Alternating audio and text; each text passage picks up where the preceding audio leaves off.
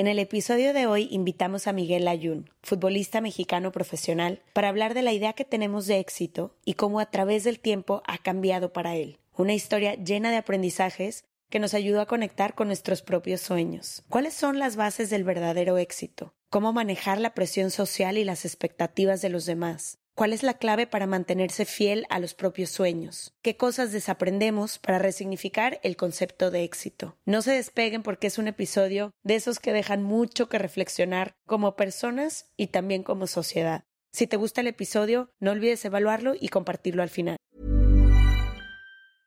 A lot can happen in three years, like a chatbot may be your new best friend. But what won't change? Needing health insurance. United Healthcare Tri Term Medical Plans, underwritten by Golden Rule Insurance Company, offer flexible, budget friendly coverage that lasts nearly three years in some states. Learn more at uh1.com. Many of us have those stubborn pounds that seem impossible to lose, no matter how good we eat or how hard we work out. My solution is PlushCare.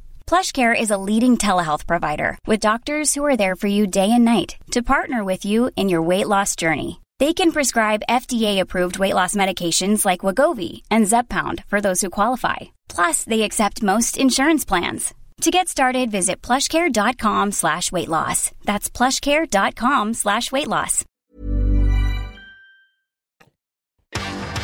From the beginning. Se regalan dudas nace de la infinita necesidad de cuestionarnos todo. Todo. Todo lo que está a nuestro alrededor. ¿Por qué creemos lo que creemos? ¿Qué alternativas hay? ¿De dónde venimos y hacia dónde vamos? ¿Cómo tomar decisiones más informadas? Coexistir para vivir más intensamente sin dejar de crecer. Hemos tenido tantas dudas durante tanto tiempo que te las queremos regalar. Soy Leti Sagún. Y yo, Ashley Franje. Y en este espacio invitamos a expertos, amigos, profesores, gente que queremos y que admiramos, que sabe y no sabe tanto de todo eso que tendríamos que estar hablando.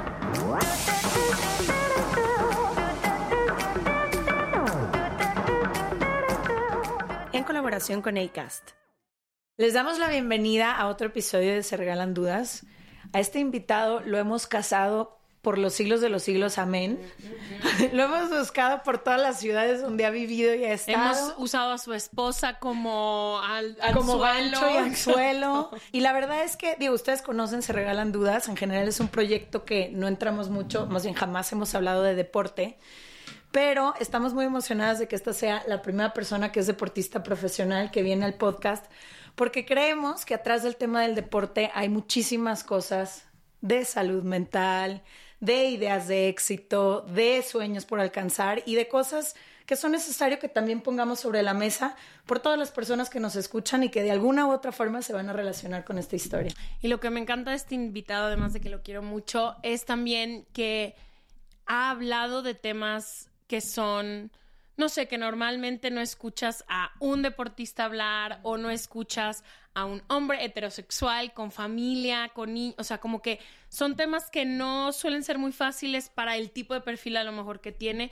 Y siento que lo ha hecho las veces que hemos hablado personalmente de esto también, como que creo que no se les da espacio tampoco como a su perfil de tener otros espacios que no sean los deportes para hablar, platicar de la vida que llevan, porque al final del día el deporte y la carrera de éxito profesional que tienen es un por ciento de su vida, ¿no? Y tienen, cada uno tiene vidas completamente diferentes, eh, estragos, cambios, no sé, como que creo que tú y yo hemos vivido esta profesión particular muy cercana, hemos podido a lo mejor ver el otro lado que mucha gente no ve.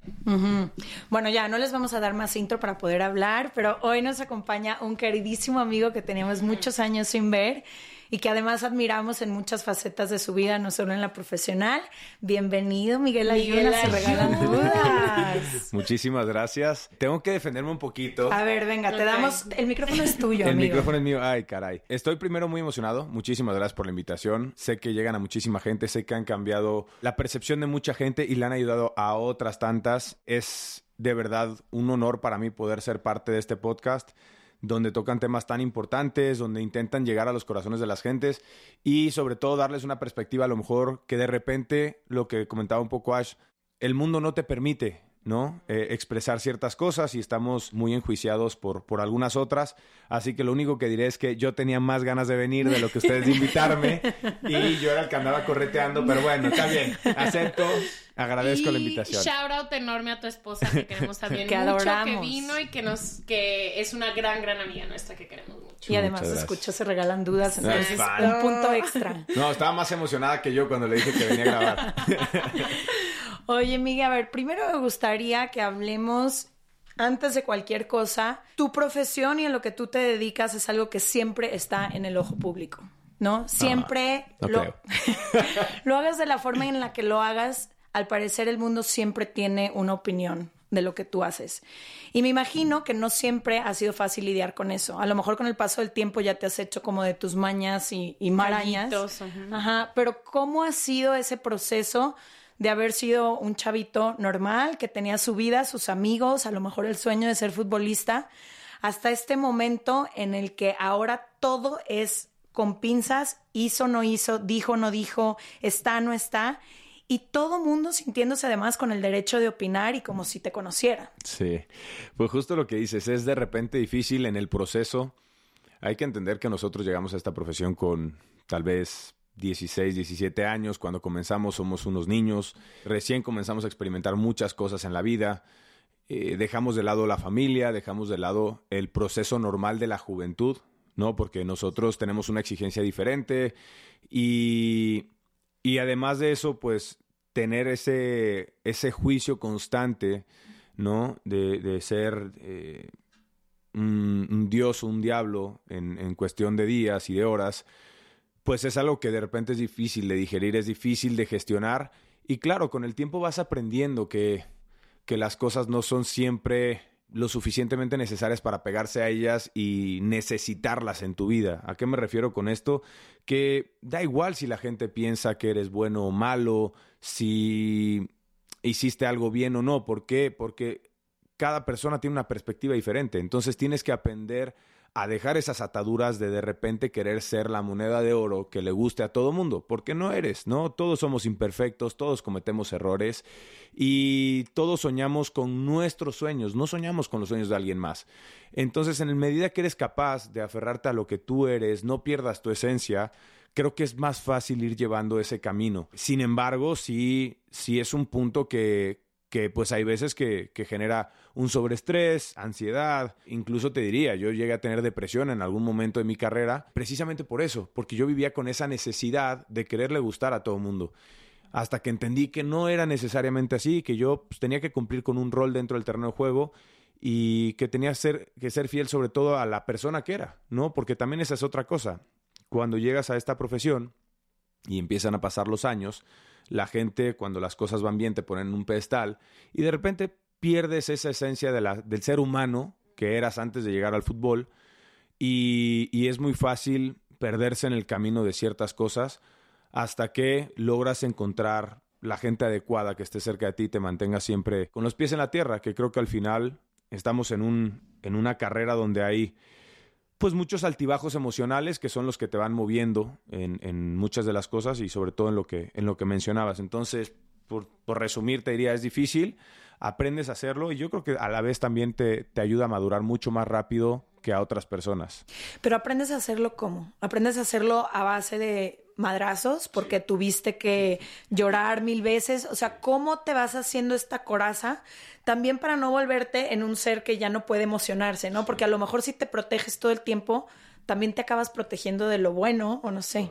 Si no, como dice, dice Brené Brown, no puedes escoger en qué sí y en qué no. O sea, es si no voy a sentir, no vas a sentir todo. Nada. Sí. Justo, lo primero que yo te diría, y para mí lo que ha sido más importante, y lo hablábamos antes de comenzar el podcast, eh, uno va depurando la gente que te rodea, ¿no? Vas aprendiendo que mucha gente llega y por querer eh, tener una relación con el atleta, con la persona pública, con, con, alguien, ¿no? Que te digo, de repente nos ponen en un pedestal que yo creo que ni siquiera lo merecemos. Hay gente que hace mucho más cosas que nosotros y, y que nunca los ponen en ese pedestal. Es rodearte de gente que te vea como persona, ¿no? Que te deje de ver como futbolista, que te deje de ver...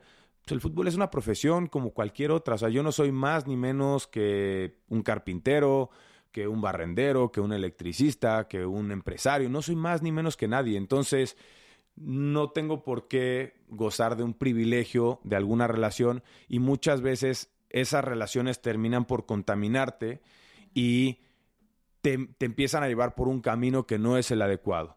Entonces, te digo, lo primero es rodearte de la gente, exacto, depurar y quedarte con la gente que te ve como humano, que te quiere como eres, sin importar si ganaste 5-0 o perdiste 5-0, ¿no? Y, y después, te digo, yo algo que he aprendido, eh, yo hago mucho trabajo psicológico, o sea, tengo mi psicóloga, he tenido relaciones de pareja, he tenido mil cosas, me encanta aprender, no es simplemente por el hecho de que atraviese un mal momento, sino porque me, en verdad a mí me apasiona aprender. Y justo en ese camino de aprendizaje con, con, estas personas que están preparadas para educarnos en ese sentido, me di cuenta que hay que dejar ciertas cosas de lado. ¿A qué, ¿A qué voy? Si yo pego en la mesa, a lo mejor tú dices, ay, pegó en la mesa porque está enojado. Y a lo mejor Ash dice, pegó en la mesa porque había un mosquito. Entonces son dos percepciones diferentes del mismo acto, o sea, de un hecho. Pegué en la mesa. El hecho es que pegué en la mesa si no tenemos una conversación de sobre por qué pegué en la mesa, nadie debería tener el, el, la sensación de que son dueños de la verdad, ¿no?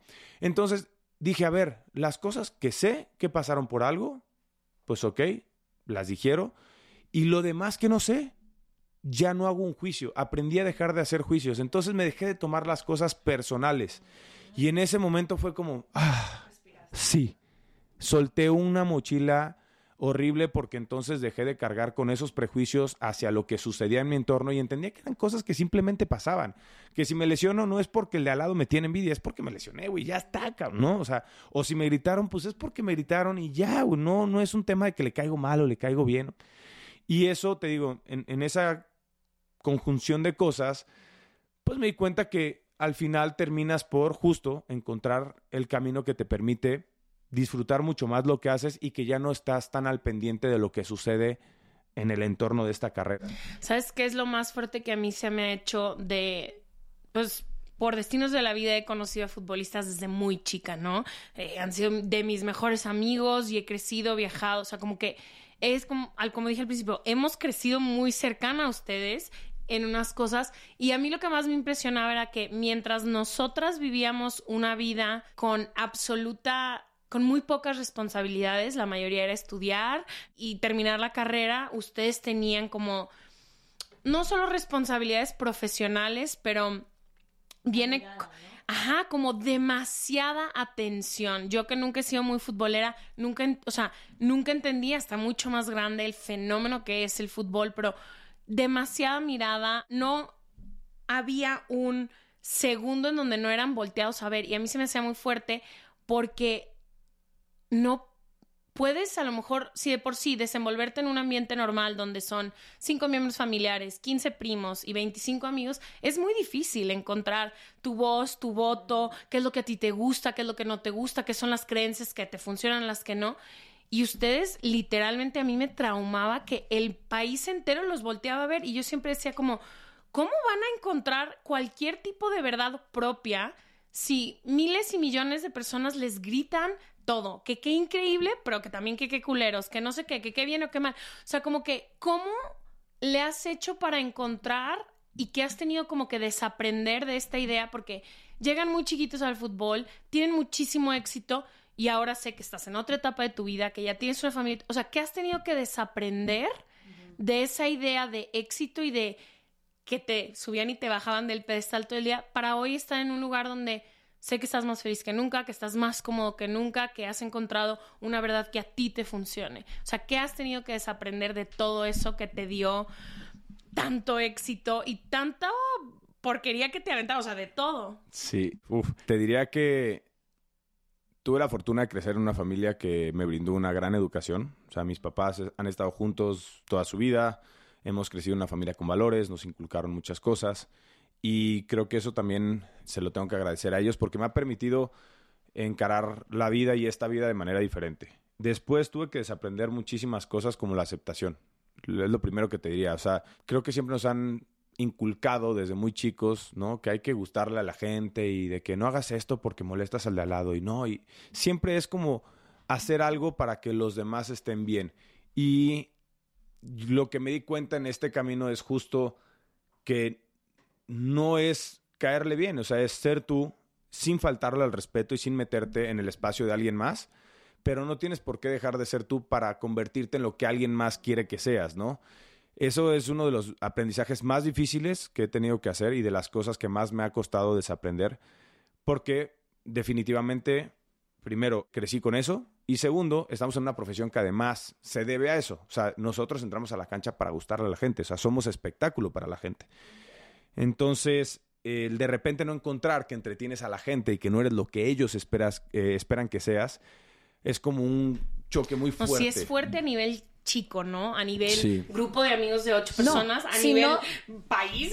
Güey, si no te gusta que tus papás pongan expectativas sobre ti, ahora imagínate a 150 millones de personas lanzando la expectativa porque además el, fútbol o el deporte profesional es un espacio donde colectivamente depositamos todo, ¿no? Sí.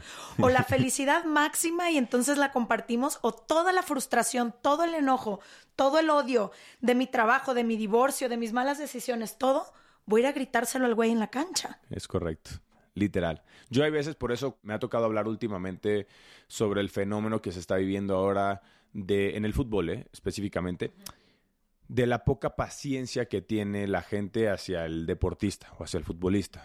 Y yo lo comparo mucho con lo que está sucediendo en el mundo. O sea, y, siempre les digo, a ver, no enjuiciemos a la persona porque no sabe si la persona lleva una semana encerrada en su casa por el COVID y está estresado porque a lo mejor perdió el trabajo y pues su única válvula de escape es ir a ver un partido de fútbol con sus amigos y tomarse una cerveza en el estadio con sus amigos. Entonces, Después, pues podemos entrar a la percepción de cada uno de si es correcto o no, si te gusta o no te gusta, pero lo que digo es, al final es un tema que te digo, yo he aprendido a respetar también a la gente que, que ve el, el deporte y no tomarme personal esa parte y simplemente tratar de darles lo mejor de mí, pero porque antes que nada quiero darme lo mejor de mí a mí mismo. Quiero salir contento del partido decir, a ver, me maté en la cancha, di todo sudé hasta el último, la última gota que tenía en mi cuerpo y ya está, o sea, no puedo entregar más. Después habrá un juicio que no va a dictar si es la verdad, porque después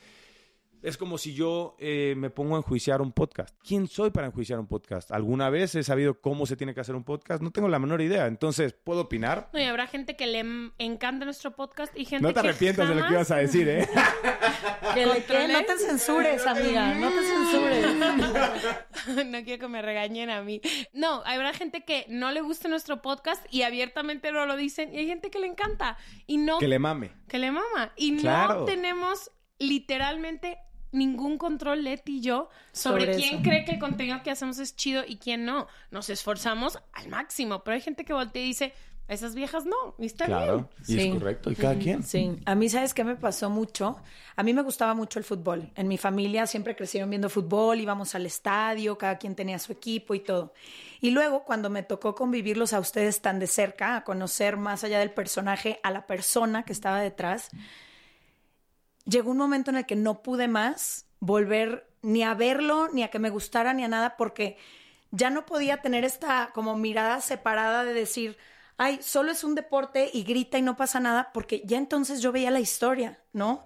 Y sabía que tal güey está pasando por una separación con su esposa y la pasa fatal y trae mil cosas encima y aparte de eso tiene que entrenar todos los días y luego llegar el sábado a la cancha y bla, bla, bla. Y luego tal güey acaba de perder a su abuelito y entonces...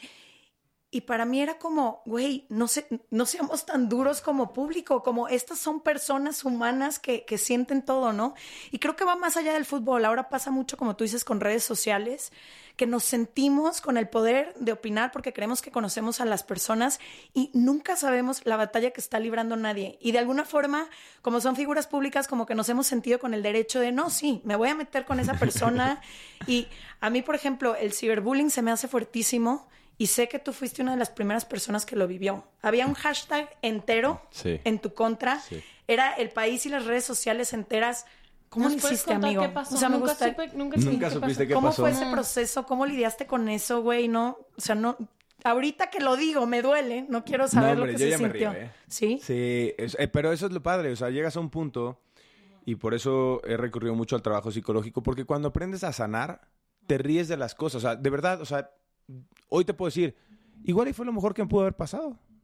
Me puso en el mapa de mucha gente que a lo mejor no me tenía en el radar. A lo mejor eso me permitió que muchos me voltearan a ver y que descubrieran que les llama la atención la manera en cómo juego o que me abrieran las puertas a un club.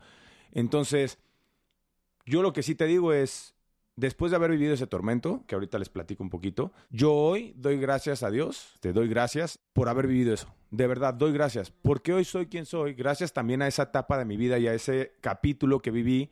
Y me, me llenó de aprendizaje. Sería tonto de pensar que no me dejó nada. Entonces, ni te sientas, o sea, ni que ni te duela, al contrario, y qué chingón, Leti mira. no soporta que nadie toque a la gente Que que nadie Sí. lastime a quien yo quiero. Así no ¿quién- lo puede ¿Quién soportar. crees? A ver, ¿qué pasó? Yo no me, o sea, me acuerdo del hashtag de todo Sí, es culpa de la Yun, sí. pero no sé qué pasó.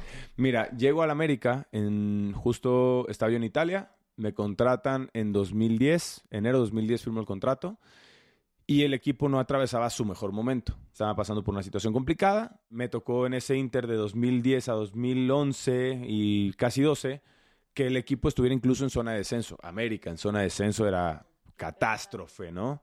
Y pues obviamente había quien tenía mucha expectativa porque yo venía de Italia y al final de cuentas pues yo creo que como, como todo, cuando una situación está mal, tenemos tendencia como ser humano a buscar algo que sea responsable de lo que está pasando. O sea, no podemos entender que las cosas pasan. Y sí, ya está. queremos apuntar el dedo a quien Exacto. sea, pero aquí Da tiene igual, que haber alguien sí. culpable. Y entonces a un, a un periodista con el cual hoy tengo buena relación, por cierto, Mauricio Pedro, eh, te mando un abrazo si escuchas el podcast, güey. se le ocurre poner un tuit de "Pff, todo es culpa de León, o sea, refiriéndose a, a que todo lo que pasaba en el América era culpa mía. Y se hizo una tendencia negativa al grado que, pues, llegaba yo al estadio y a lo mejor ni siquiera estaba jugando y, y me gritaban de que, el Ayun, estamos perdiendo por tu culpa porque estás salado, güey, pinche vato mala suerte, no sé qué.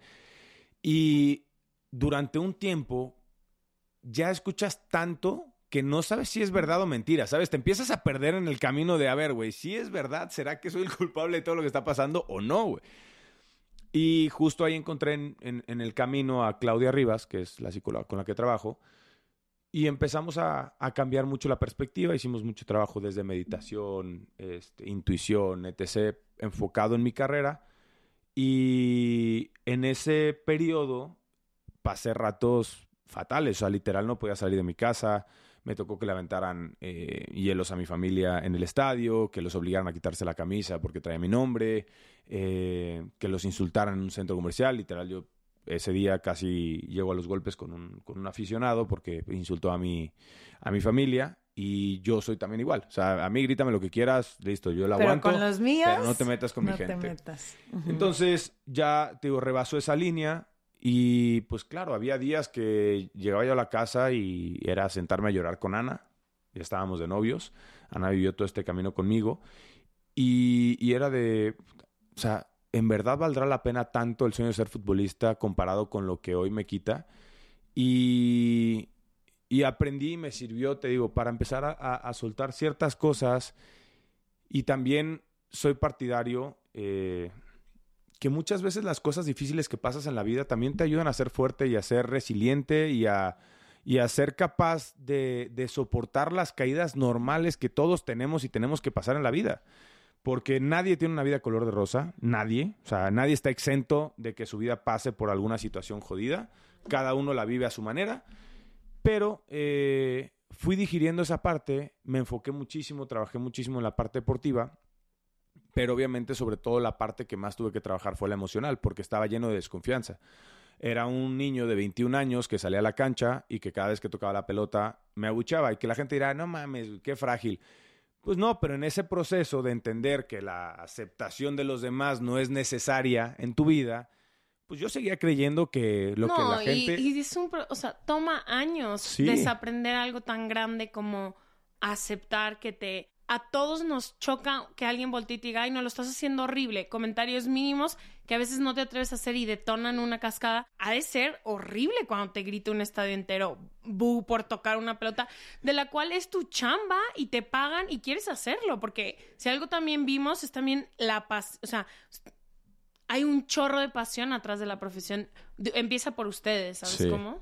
Sí, y, y a veces, justo como se maneja tanto dinero en el mundo del fútbol, a veces ya la gente piensa que nosotros... Que todo es un negocio. Sí, y que no somos ese niño que soñaba con ser futbolista. Y no es cierto. La verdad es que nosotros seguimos soñando con, con, esa parte de, nosotros. Entonces, justo te decía, fue un momento difícil, pero que a la vez me dejó una, un aprendizaje brutal. Eso quiero preguntarte, ¿qué aprendiste de la culpa? Primero te diría, y de hecho en mi canal de YouTube que lo dejé y que espero algún día retomarlo, y ojalá ahora vengan ustedes de este lado. El día que quieran. Empecé a hacer pláticas porque lo que aprendí es que todos somos culpables, para empezar. Pero que la palabra culpa normalmente la utilizamos de la manera negativa. Y ustedes son culpables de ser exitosas con un podcast, son culpables de haberse atrevido a romper el miedo a lo mejor al fracaso, son culpables de ser las personas que son hoy y, y de representar tanto para tantos. Y son cosas que son positivas y que a veces no nos damos cuenta porque estamos acostumbrados, no sé si es nuestro país, nuestra cultura o qué, porque la verdad desconozco, pero estamos acostumbrados a que solamente vemos la parte negativa y nos cuesta aceptar hacia nosotros mismos la parte chingona y fregona que tenemos de personas, ¿no? Entonces, justo aprendí que también, así como soy culpable de repente de fallar un pase, también soy culpable de que cuando meto un gol muchísima gente sea feliz y soy culpable de darle lo mejor de mí a mis hijos y darle lo mejor de mí a mi esposa y soy culpable de muchas cosas positivas en la vida, de generar empleos, de, ¿sabes? Entonces dije, ok, güey, o sea, soy culpable, güey, pero no soy culpable nada más de lo negro, güey, también soy culpable de lo amarillo, de lo rojo, de lo azul, de lo blanco. Y eso fue para mí el aprendizaje más chingón, porque al final disfruto hoy esa culpa, disfruto lo malo y disfruto lo bueno. Y suena a lo mejor a cliché y suena, perdón por la palabra, a mamada, pero de verdad disfruto. O sea, pasa algo malo, pues bueno, hay que disfrutarlo. De algo servirá de aprendizaje. Y lo bueno, pues ni te cuento. Lo disfruto todavía muchísimo más.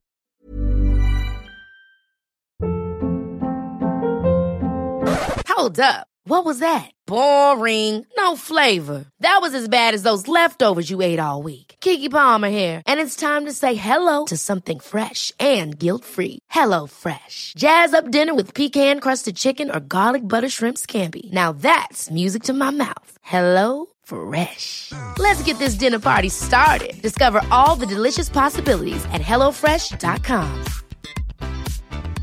Want to get a chiseled look in the jawline? Sculpt and shape your jawline with added volume from Juvederm Volux XC. Juvederm Volux XC is an injectable gel specifically designed to be robust enough to improve moderate to severe loss of jawline definition. And it is the first and only hyaluronic acid filler approved for the jawline. Add volume to your jawline for a chiseled look with Juvederm Volux XC. For important safety information and to find a licensed specialist, visit juvederm.com that's J U V E D E R M dot com. Not for people with severe allergic reactions, allergies to lidocaine, or the proteins used in Juvederm. Common side effects include injection site redness, swelling, pain, tenderness, firmness, lumps, bumps, bruising, discoloration, or itching. There's a risk of unintentional injection into a blood vessel, which can cause vision abnormalities, blindness, stroke, temporary scabs, or scarring. Talk to a licensed specialist to find out if it's right for you. Visit juvederm.com. That's J U V E D E R M.com.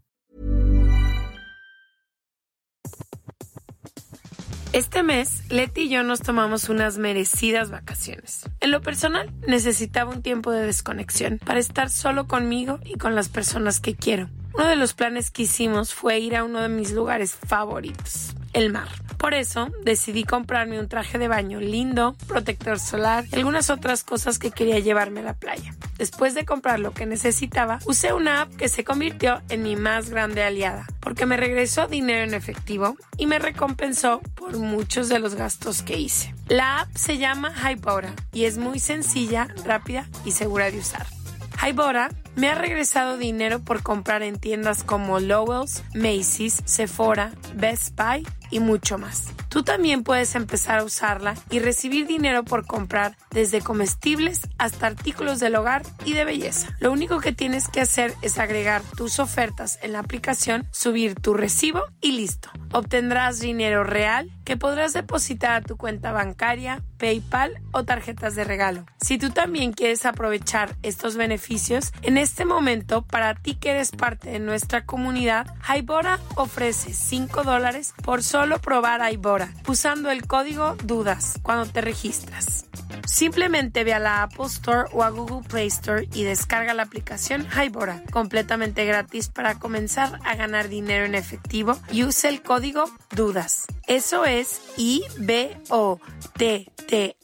en App Store o en Google Play con el código DUDAS. Oye, Miguel, yo quiero saber, en, en, este mundo que vivimos que es tan competitivo en todos los aspectos y que no se nos ha enseñado a abrazar también como nuestros errores y nuestros fracasos, me gustaría saber tú cómo lidias con eso, porque sí hay veces que ganan y hay veces que, y el mundial y el campeonato, y sé que todo lo has gozado a lo grande y qué increíble, pero son mucho más las veces que se pierde, se fracasa, sí. se tropieza, se cae. Y creo que de eso no hablamos. Hablamos Nunca. del día que quedaste campeón, pero Sí. nadie habla del día que estás llorando. No, por- de las cinco semifinales que, 200 Sí. semifinales que perdiste. Es ajá. correcto, es correcto. Pues te diría o les diría que en ese aprender a aceptarte, o sea, literalmente, que a ver, no es que me acepto totalmente, todavía sigo Es un en- proceso. en- en ese proceso. Sí. Primero, soy una persona súper exigente conmigo. O sea, si soy exigente con los demás, conmigo soy el doble. Entonces, me doy un tiempo de duelo. Eso es lo que hago. La verdad, abrazo mis fracasos dándome un proceso de duelo. Y si tengo que llorar, lloro. Y si tengo que gritar, grito. Y si tengo que buscar una válvula de escape, la busco. Siempre y cuando esa válvula de escape nunca afecte a un tercero, para empezar. O sea, es algo que es mío para mí y para procesar eso. Y después me doy un tiempo también para darme cuenta que lo único que me genera un fracaso es esa inquietud por aprender más y hacer una mejor versión de mí para buscar hacerlo mejor en la siguiente ocasión. Porque después, el éxito, que justo lo hablaban hace un rato, el éxito a veces se piensa que es cuando ganas, ¿no? Ah, levantaste el título, eres campeón, eres exitoso. No, yo no estoy de acuerdo. Yo, yo me considero una persona exitosa porque me da igual fracasar, porque no le tengo miedo a la palabra fracaso, porque me encantaría que más personas en la vida le tengan miedo, porque muchas veces se frenan a hacer algo y ni siquiera se dan cuenta que a lo mejor tienen un potencial para ser gente extraordinaria y no necesariamente para que los demás les aplaudamos y les digamos, wow, eres el mejor. No, para que ellos se sientan satisfechos con ellos mismos y que digan, güey, me atreví a luchar por lo que a mí me apasiona, por lo que a mí me mueve y de esa forma creo que vas llevando la vida de manera diferente. Yo, yo, por ejemplo, tuve un- una etapa, cuando me voy de, de América, y perdón que me, me vaya de la pregunta, cuando me voy de América a Watford, todo el mundo cuestionaba, pero en América y eres el capitán y acabas de salir campeón y te ofrecen mucho dinero, y incluso en mi casa, ¿eh? Y dije, ajá, ¿y qué le voy a decir a mi yo en 15 años que no tuve los pantalones, por no decir otra palabra, de ir tras un sueño que era volver a Europa? O sea, ¿qué le voy a decir? ¿Cómo voy a voltear a verme yo al espejo a mí mismo y decir, güey, no lo intentaste? No, digo, güey, me da igual, prefiero irme y fracasar. Voy a decir, al menos voy a voltearme a ver al espejo y voy a decir, eres un chingón, lo intentaste, güey. Lo intentaste, da igual, güey. Entonces, esa parte, pues te digo, al final, ojalá me encantaría algún día podérselo transmitir a un montón de gente, porque, porque creo que muchos viven con lo mínimo de su potencial como seres humanos. Y, y- En lo y cómodo. estamos, sí. Y, y creemos que el éxito es justo, tener dinero, tener un carro de lujo, tener joyas, porque ahora está de moda, ahora todo el mundo, tú ves a alguien con joyas, wow, seguro le va súper bien. Me No encantan menor las idea, güey. joyas. Sí, pero, pero, a ver, las, puedes, Total, las puedes comprar por gusto, güey, pero no las puedes comprar porque eso te da un estatus ante la gente, no.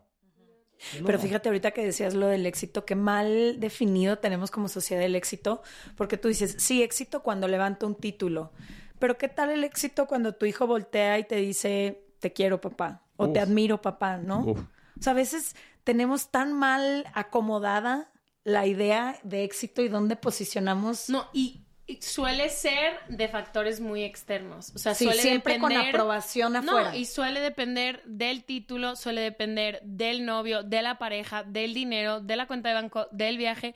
Cuando, güey, verdaderamente éxito y alguien, tenemos una pregunta en el libro que decía, ¿qué hace, no, ¿qué, ¿cómo definirías el éxito, no? Y había una persona, no me acuerdo exactamente quién, pero dijo algo así como dormirme tranquila y al lado de la persona que amo. Y volteé y dije, güey, es que sí es cierto. Yo conozco gente que tiene la vida más, entre comillas, exitosa, que realmente son miserables y lo he visto de primera mano. O sea, realmente es súper importante. que no duermen con tranquilidad. Que no duermen no duermen con la persona que aman, vamos a empezar por ahí, y no duermen tranquilas. O sea, como que es muy cañón en este mundo de la fama, el éxito y todo. O sea, como que todo lo que se le pone a la vida profesional y el peso y es como forma parte de muchos, pero es un cachito. Es solo un cachito mínimo y el éxito o se redefine o es inalcanzable. Claro. A mí me encantaría, digo, no sé si han hablado del éxito en alguno otro de los podcasts. No, no, no, no, no, me encantaría escucharlas a ustedes. ¿Qué significa el éxito para ustedes? Porque de verdad, algo que admiro yo de ustedes es justo la percepción que tienen de la vida, ¿no? Habrá quien, como dijiste tú hace rato, Ash, habrá gente que le guste, habrá gente que diga, no mames, ni de pedo. Pero, a mí me interesa. más que nuestra idea, ¿sabes qué hemos tratado de hacer? Porque sí tenemos por ahí dos episodios donde hablamos de eso. Es como regresarle la pregunta a quien nos escucha a que redefina y se haga una idea de éxito propia. Porque lo que nosotras nos dimos cuenta es que crecimos alcanzando la idea de éxito que se nos vendió, que es justo esa, ¿no? La del periódico, la del número uno, la del que gana, la de la fama, la del dinero, la del todo, y es como, primero, las tres personas aquí presentes conocemos un chorro de gente que tiene todas esas características que dicen que son éxito y que, como dice Ash, son miserables y la pasan muy mal. Y por otro lado, empezamos a observar que conocíamos un chorro de gente que no tenía ninguna de estas cosas y la pasaba la veías en paz, plena, y ahí fue cuando dijimos, güey, ¿no será que estamos persiguiendo las cosas equivocadas? O sea, como que alguien no nos dijo algo aquí porque esto es un engaño. Vamos en un tren desenfrenado y nos vamos a estampar en algún lugar. Para mí, ¿sabes que ha sido como muy importante? Yo como una persona ansiosa de la vida en general, muchas de mis prácticas han tenido que ser como del presente, del día de hoy, de lo que puedo resolver hoy, de lo que va a pasar hoy. O sea, si tú a mí me dices, te vas a ir de tour dos meses y empiezas a pensar eso, yo ya no me levanto. O sea, yo ya hoy me... Entonces, yo me tengo que enfocar mucho en el presente siempre, como qué es lo que va a pasar hoy, dónde vamos a andar hoy, qué es lo que vamos a hacer. Y creo que para mí el éxito se ha definido en que todos los días esté orgullosa de mí. De neta sí vivir una vida que me sienta orgullosa. Y obviamente el podcast ha tenido muchísimo éxito y me trae muchísima satisfacción, pero no todo mi día es solo el podcast. Entonces, no sé. Y no te define como persona el podcast. Y que a mí me costó mucho trabajo porque llega el podcast, es súper abrumante para mí y es como, ok, ¿y ahora cómo me voy a acomodar? Entonces, para mí el éxito ha sido que el día a día sea disfrutable. Como que todas las pequeñas cosas de la vida donde muchas veces no tiene, no se glorifican, para mí ha sido muy importante. Por ejemplo, todo mi tejido de apoyo, todas las mujeres con las que me rodeo, todos los grupos de amigos, el tener una relación sana con mi cuerpo. O sea, yo me siento muy exitosa por lo que he hecho para poder estar tranquila con el cuerpo que yo tengo. Entonces, no sé, como que yo he tratado de que todos los días se vuelva algo de lo que me siento orgullosa. No siempre pasa, o sea, obviamente hay días donde digo, güey, no hice nada más que nada el día de hoy, pero en su mayoría sí de vivir una vida del día a día que me sienta orgullosa, porque pues nunca sabemos cuánto lo otro, ni cuánto va a durar el trabajo, ni cuánto va a durar el podcast, ni qué día no se va a poder, o sea, ni siquiera. Y la neta te voy a decir algo, creo que algo que nos ha servido mucho también ha sido compartir las experiencias que pasan después de un suceso muy importante. Por ejemplo, hay cosas que hacemos que son extraordinarias y que no todo el mundo tiene la posibilidad de hacerlo y los sentimientos después no siempre son muy buenos. Los vacíos que a veces Uf. nos llegan. Uf. Uf. Y es- nadie, es, nadie conoce esa parte. Pues no. Apenas Y tú. es muy, o sea, como que el platicarlo, el decirlo, ¿qué necesitamos para que esto no suceda? Necesitamos celebrar. Necesitamos estar acompañadas. Hay que invitar a nuestras mamás. O sea, como que también cuando llegamos a cosas que hemos estado esperando durante mucho tiempo, que también observar qué pasa alrededor de ese evento que no te trae lo que...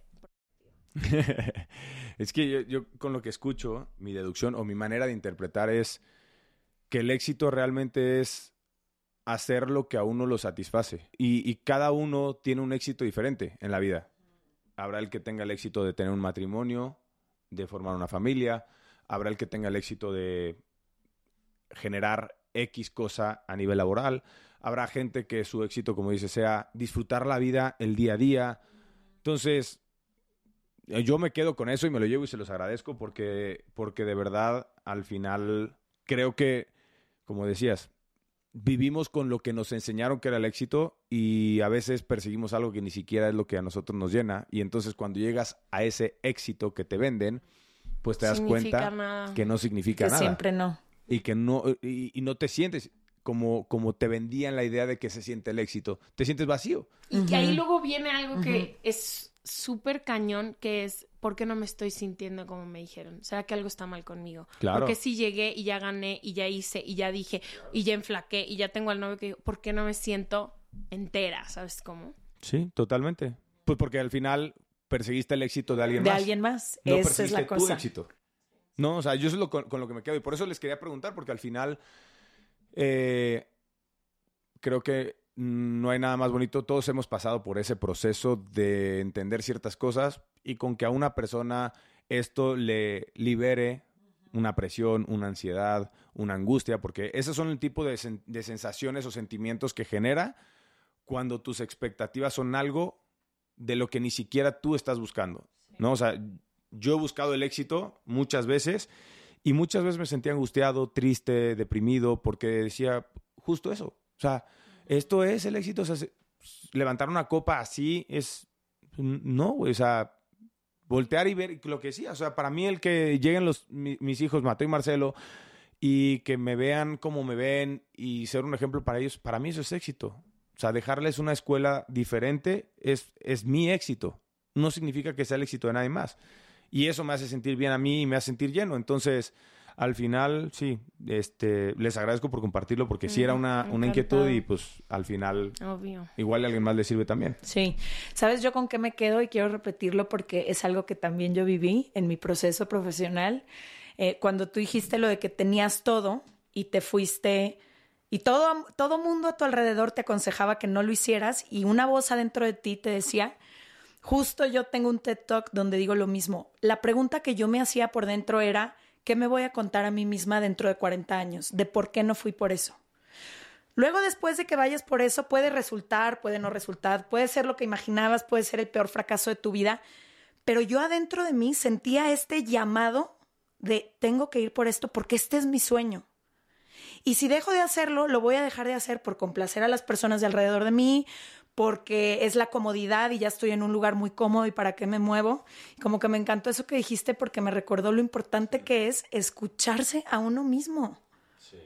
Porque esa traición no nos la perdonamos. No. Puedes perdonar a todo, pero traicionarte a ti cuando una te voz puedes te grita perso- tan fuerte. perdonar equivocarte.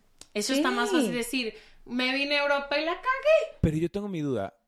Si persigues esa parte que mencionaba Leti, ¿de verdad la cagas? No o la sea, cagas. mi duda es esa, ¿me entiendes? O sea, Cierto, porque- cierto. Porque muchas veces pasa eso. Es que si me voy y la cago, ¿pero qué vas a cagar, güey? O sea, si, si estás haciendo algo que te va a Sí, satisfacer, sí, güey, no, sí. regálatelo, güey. Date ese sí. regalo a ti, a tu persona, a tu ser. Yo creo que nunca la cagas porque aunque no resulte como te imaginaste, o sea, aunque digas, bueno, eh, todo el mundo me está diciendo que no vuelva con mi ex, pero yo adentro de mí tengo este y voy a volver y no resultó la relación y a los tres meses tronó como ajote, tú no te quedas en deuda contigo. Mm. O sea, es como aprendí un chorro, chin, no funcionó, pero me fui fiel a lo que yo estaba sintiendo en lugar de callar mi propia voz y hacerle caso a lo demás. Mm, me encanta, sí. O sea, como que yo soy mucho más miedosa que ustedes dos, si los conozco.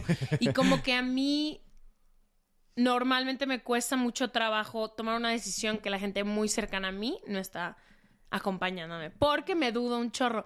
Pero sí creo que las veces que le hacemos caso a esa voz, sí, es raro decir, híjole, o sea, como que siempre es un muy buen plan hacerle caso a tu intuición porque literalmente te lleva a donde quieres ir. Y salga bien o salga mal. Sí, ahí Es tu camino. Total. camino. A mí me pasó una anécdota justo con lo del Watford. A ver, cuéntame. una de las, la resumo. Una de las personas a las que más amo son mis papás. Obviamente, para mí, Ana y mis próximos tres hijos, porque ya está por nacer. Por explotar. por explotar. Eh, son el amor de mi vida, pero después mi familia, o sea, mis papás, mis hermanas, etcétera. Los amo, o sea, literal los amo. Es gente a la que amo. Y, y por ejemplo, con mi papá, justo cuando yo iba para Watford, que le hablé yo emocionadísimo porque iba a cumplir mi sueño de volver a Europa, él, dentro de sus miedos, justo fue una de las personas que me decía, es que, ¿a qué vas? Aquí te ofrecen mucho más dinero, te vas a ir a ganar menos, y viene un hijo tuyo en camino y no sé qué, ta, ta, ta, ta, ta, ta.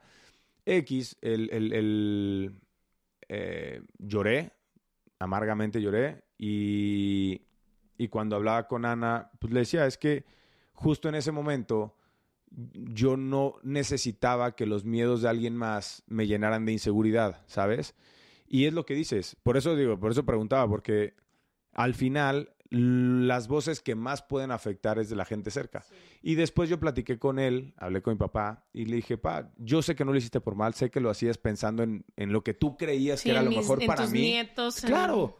Y es válido y te lo agradezco y te amo por, por, por abrir tu corazón y decírmelo así.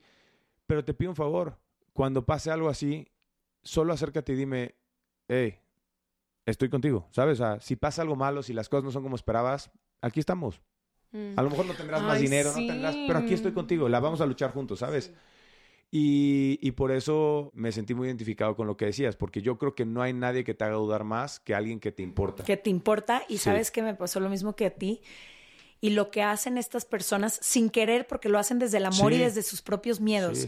Pero lo que me pasaba a mí es que cuando me decían estas cosas, me despertaban miedos que yo sí tenía. Porque yo sí tenía el miedo de fracasar. Y yo sí tenía el miedo de que nadie me fuera a contratar en la televisión y que fuera a desperdiciar mi vida entera. Y entonces cuando estas personas tan cercanas me decían de que, pero es que ¿por qué lo haces? ¿Y quién te dijo? Y no va a salir bien y quédate aquí. Pues eran vocecitas que yo estaba tratando de callar adentro de mí, porque claro que iba con un chorro de miedo. No iba así de que todo va a salir increíble. Estoy segura que voy a conseguir con facilidad gozo y gloria. Sí, 10 años después, güey. 10 años y 20 mil tropiezos después. Pero también qué importante es cuando las personas que amamos vienen a nosotros con sueños y cosas que creemos como también ser súper cuidadosos con lo que opinamos de la vida de los demás. Yo y Leti dejamos de opinar de nuestras vidas y nuestras relaciones de pareja porque yo sabía en una situación muy específica que estaba pasando a Leti que si yo decía un comentario, le iba a destrozar el corazón a Leti. Y esté yo bien en lo correcto, no importa lo que yo opine. No importa lo que yo opine de una relación de Leti, no importa. Leti es la que está en la relación. Y mi, mi labor como mejor amiga es acompañarla. Entonces, también como a veces a las personas que más queremos son a las que más queremos proteger, con las que más proyectamos nuestros miedos e inseguridades. Güey, te comento tu vida con unos huevos como si fuera la mía. O sea, sí es cierto. Sí. Sí es cierto. Volteo contigo y de que con unos huevos. Y es como muchísimas veces el acto más grande del amor es lo que tú dijiste. Acompáñame. Claro. Papá, yo, tú también tienes miedo, yo también tengo miedo, Ana también tiene miedo, todos tenemos miedo, se va a hacer esto. Acompáñame. Y es como, y como tú dices, muchas veces esas voces tan cercanas es por las que un chingo de gente no hace cosas. Es que mi mamá me va a dejar de querer, es que mi papá me dijo que no, es que frenamos sin saberlo un chorro de sueños de las personas de nuestro alrededor. Yo creo que, a ver, a lo vivido los tres, podemos decir nuestra verdad, porque no significa que es la verdad de todo el mundo, que si alguien te ama, aunque te diga algo o que tengas miedo que te va a dejar o algo, si te ama de verdad, o sea, hablando de los familiares, de las personas que son realmente importantes en nuestra vida, pase lo que pase, van a estar. Pase lo que pase, van a estar. Ames a quien ames, trabajes en lo que trabajes, la cagues Te como la cagues. te lleven. Es correcto. Sí, sí. Es correcto. Sí. Siempre van a estar. A lo mejor no les va a encantar, a lo mejor, Pero van a estar. pero van a estar, porque eso es el amor, aceptar a la otra persona y sus decisiones. Y si eso te frena a hacer cosas, no te frenes. No, no seamos tontos de frenarnos por algo que ni siquiera sabemos qué va a pasar, porque al final caemos en lo mismo. Van a estar, ¿no? De acuerdo o no, pero van a Sí, estar con sí. nosotros. Ay, amigo, estoy Amigo, tan te volvemos a invitar a la parte 2. Hombre, ya, por favor, es que entre ustedes que no les para el pico y luego yo. No, oigan, realmente no habíamos tenido ningún deportista en este podcast y vas a ser, se Me me, hace que el único. ¿eh? Te vamos a traer aparte dos, tres, cuatro. Eh, gracias, Miguel. Te amamos Te y queremos aquí siempre va a haber un lugar para ti. Gracias, en verdad. Estoy lista para ir a tu canal de YouTube. Ya está. ¿Lista? Buenísimo. Y yo Fútbol. para tu tercer Bien. bebé. Bien, vamos. Gracias por haber venido. Les dejamos toda la info de la Jun en serregalandudas.com diagonal. Suscríbete y en nuestras redes sociales arroba se regalan dudas. Nos vemos el próximo martes. Chao. Where the big boys. This message comes from BOF sponsor eBay. You'll know real when you get it. It'll say eBay Authenticity Guarantee. And you'll feel it. Maybe it's a head turning handbag, a watch that says it all, jewelry that makes you look like the gem, or sneakers and streetwear so fresh every step feels fly. eBay gets it. So look for the blue check mark next to that thing you love and be confident that every inch, stitch, sole, and logo is checked by experts. With eBay Authenticity Guarantee, you can trust that feeling of real is always in reach. Ensure your next purchase is the real deal. Visit eBay.com for terms. Ever catch yourself eating the same flavorless dinner three days in a row? Dreaming of something better? Well, HelloFresh is your guilt-free dream come true, baby. It's me, Kiki Palmer. Let's wake up those taste buds with hot, juicy pecan-crusted chicken or garlic butter shrimp scampi. Mm. Hello Fresh. Stop dreaming of all the delicious possibilities and dig in at HelloFresh.com.